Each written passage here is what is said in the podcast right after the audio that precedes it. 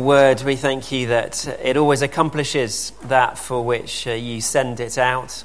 And Lord, we pray that you'd open our hearts, soften our hearts now that we would receive what you have for us. And Father, we pray that you'd send your Spirit upon us and upon Julie, anoint her and help her to preach what's on her heart. And Lord, would you add your blessing to the preparation that she has put into this? In Jesus' name, amen.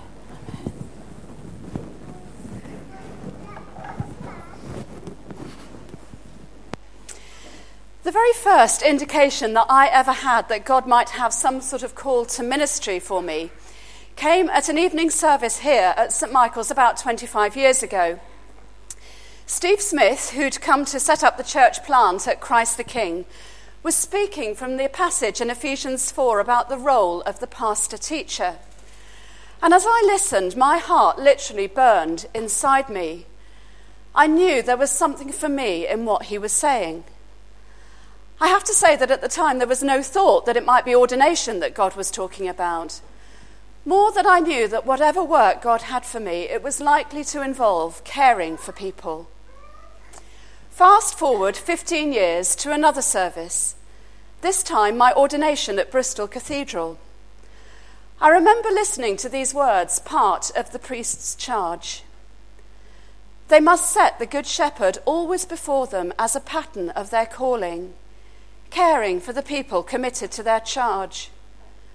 Remember always with thanksgiving that the treasure now to be entrusted to you is Christ's own flock, bought through the shedding of his blood on the cross.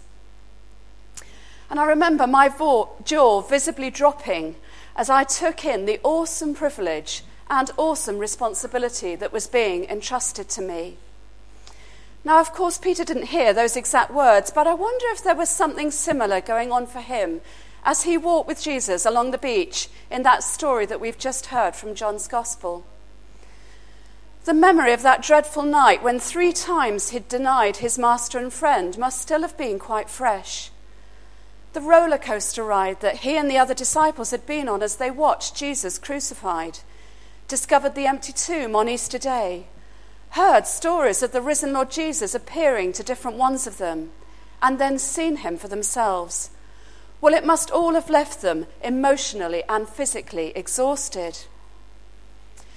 But I wonder whether Peter would still have been feeling a bit unsure of himself, too. Had he blown his chances in being used by God in whatever was going to happen next? What exactly was going to happen next? And so we come to this lovely encounter between Jesus and Peter on the beach. Three times Simon Peter had denied his friends, and three times Jesus asked the question Simon, son of John, do you truly love me? And after each affirmation, Yes, Lord, you know that I love you, Jesus gives an instruction Feed my lambs, take care of my sheep. Feed my sheep. Peter's own priestly charge. Remember always with thanksgiving that the treasure now to be entrusted to you is Christ's own flock, bought through the shedding of his blood on the cross. Well, Peter must have understood better than anyone what this meant, just how much it had cost Jesus to secure this treasure. And so he took up his place as leader of the early church. More and more people were added to their number every day, and it wasn't long before the strain began to tell. It was simply impossible to care for everyone. Some widows were being overlooked in the distribution of food, and understandably, they weren't happy. And so Peter and the twelve came up with a plan. They chose seven godly, wise men to take responsibility for the practical aspects of caring for the flock so that they could concentrate on what God had especially given them to do the ministry of the Word of God. And so the church prospered and continued to grow. Over the centuries, various models of church leadership have reflected something of this same t- tension. There have been certainly times when the role of the traditional vicar has been to know everyone and to do everything. But actually, I'm not sure this is a very biblical model. And in a church as busy and complex as ours, with its multiple congregations and expressions of ministry, it's not even remotely a workable model. Now, of course, we're really blessed here to have several clergy, and each of us has our own particular gifts and ministries. But even this is only part of the story. You see, if you go back to that passage in Ephesians 4 that I mentioned at the beginning, it talks about how Christ has appointed some to be apostles, some to be prophets, evangelists, pastors, and teachers. But what's he appointed them for? Well, it's to prepare God's people for works of service so that the body of Christ may be built up. And I think this is perhaps especially true when it comes to the role of the pastor. Being a church that cares can't just be about me and people like me doing all the caring, however well we may do it. It has to be an us together, all of us together thing. Me and people like me being faithful and obedient to the task God's appointed us to prepare God's people, and that's all of us, for works of service, so that the whole body, joined and held together by every supporting ligament, grows and builds itself up in love as each part does its work. If we want to be a church that cares, then it's something that we all need to have a vision for and get involved with. And actually, that's really quite exciting. There's a long history at St. Michael's of a lot of good caring going on. And I want to honour those who've faithfully given of themselves, often in unseen ways, to care for the flock. I know personally how much the expressions of love and care that followed my father's death last year meant to me the cards, flowers, cakes, meals. And I'm sure that many of you will have similar stories to tell. But I wonder if there are others who could tell a different story. Perhaps who, rather like the widows in the early church, have felt overlooked or even neglected. It grieves my heart to say it, but I think that there probably are. As a church, I think we can and do often demonstrate that we are a church that cares, but it can sometimes be a bit hit, hit or miss. And the challenge for us as a church ha- that has and hopefully will continue to grow is to develop structures to deliver pastoral care in a way that's rather more robust and comprehensive. So, to this end, a small working group within the life of the church has been looking at pastoral care over the last year or so, thinking about what it means for us to be pastorally cared for, how and where it's working well. If there are gaps, what are they? And what could we be doing to develop our pastoral care? And out of our thinking, we've identified the following. The first is the challenge that we face. Expectations and resources have lagged behind the current reality and complexity of the church. And then the opportunity that we have to resource the pastoral needs of a growing church and to help people reframe their expectations of how it's delivered. And the image that's come to us as we've thought about this is the net. Jesus said, didn't he? I will make you fishers of men. And a net is used not just to catch, but also to hold fish. It's an image that communicates a sense of safety and community. But it's also an image that reminds us how easy it is for people to fall through the net. So, just as fishermen cast their nets, there's a sense in which we're looking today and over the coming weeks to cast vision to help us get hold of what it might look like for us to be a church that cares. That's what this sermon series is all about, and that's what we're going to be focusing on in our church weekend in June.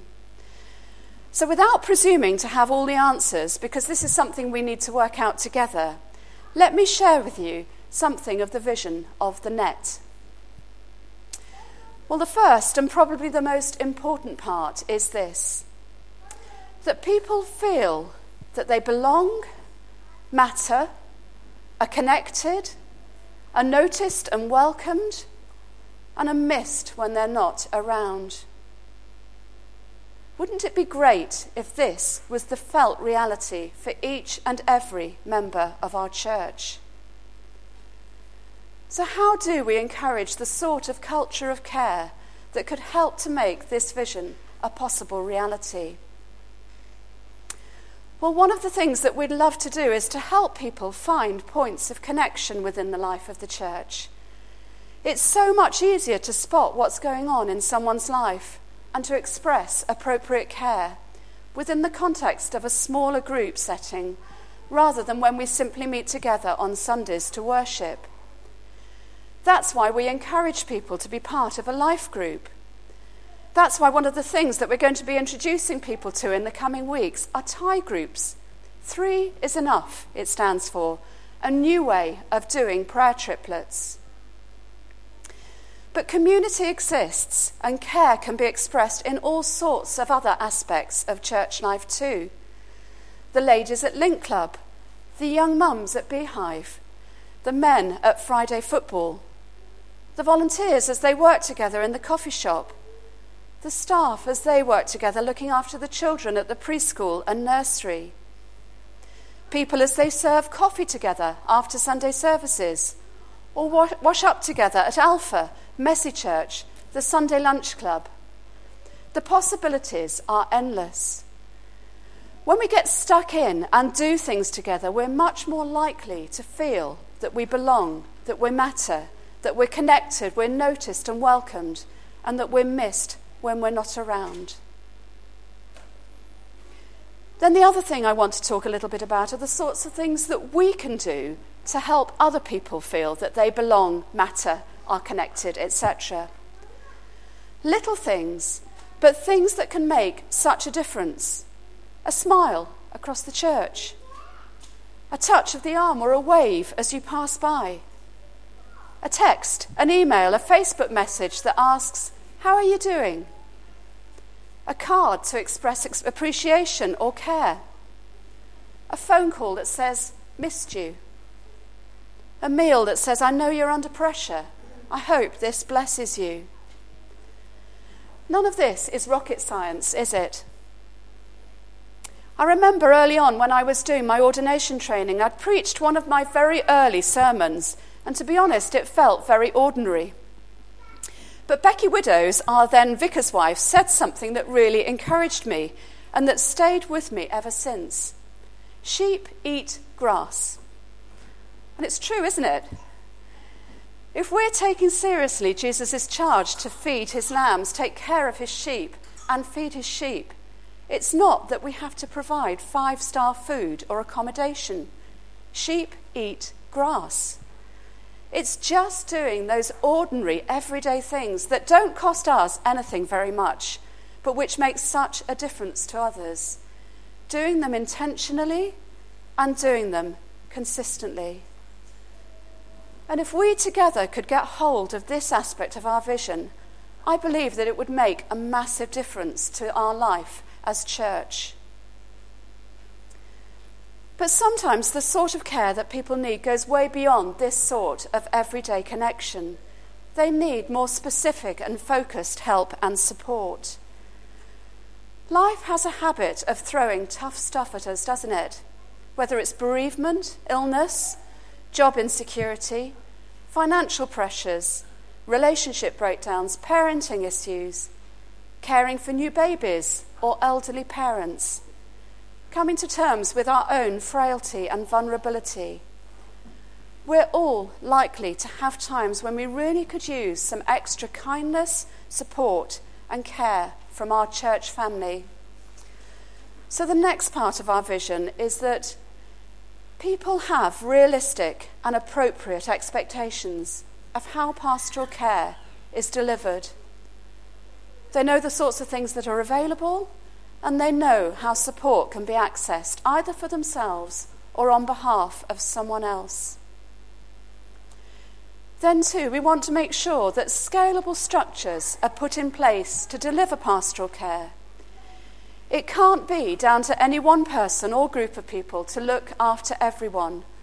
We've got to make sure that pastoral care is resourced at grassroots level.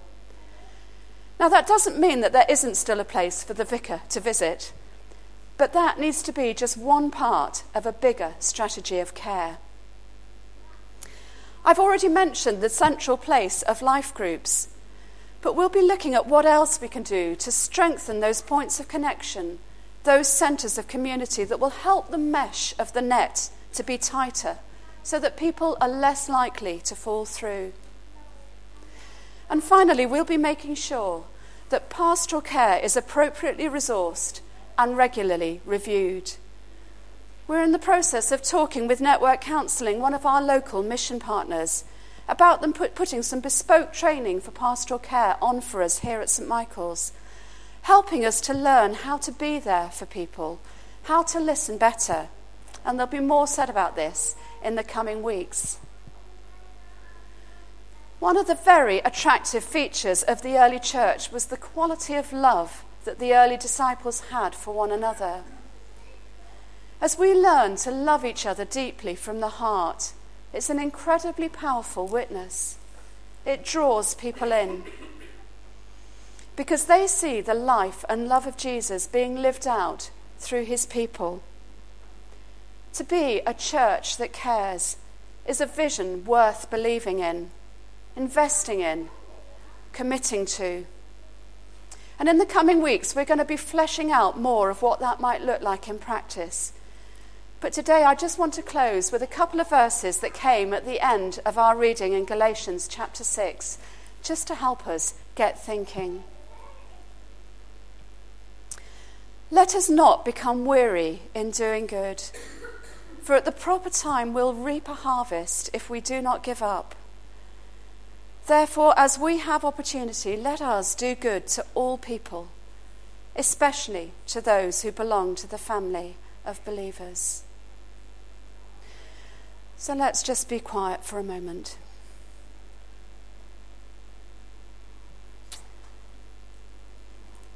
And as we sit with what we've heard, I wonder what the Lord is saying to you today. How He's calling you to be part of this vision of the net, to be a church that cares.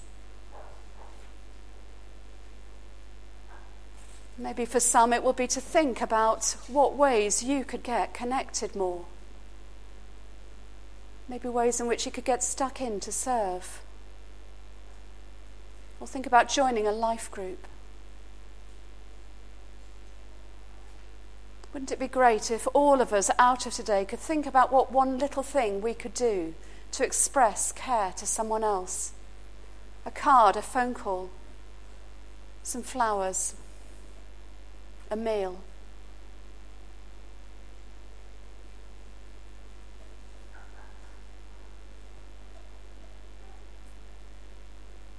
We're going to sing again in a moment, and as ever, there's an opportunity for anybody that would particularly like to respond uh, to what they've heard this morning, perhaps to come and kneel during this next hymn as a way of offering yourself. Maybe there are some even here who felt that stirring of the Spirit in their hearts, like I did. And you know that this is something that's particularly for you this morning, part of God's work for you, and you want to come and offer yourself. Or it may be that there are others who actually just need to know that someone cares this morning. You're going through a really tough time, and you'd just appreciate somebody praying with you this morning. So, in a moment, I'm going to pray and then we're going to sing. And if anybody would like to come forward and kneel and just offer themselves or receive prayer, then please do do that. So, Father God, we thank you so much for your call on our lives to be involved in this work of being a church that cares. Lord, set your vision before us, I pray, and excite us about us. Help each one of us to know what part we can play so that we truly would be a church that cares. In Jesus' name we pray. Amen.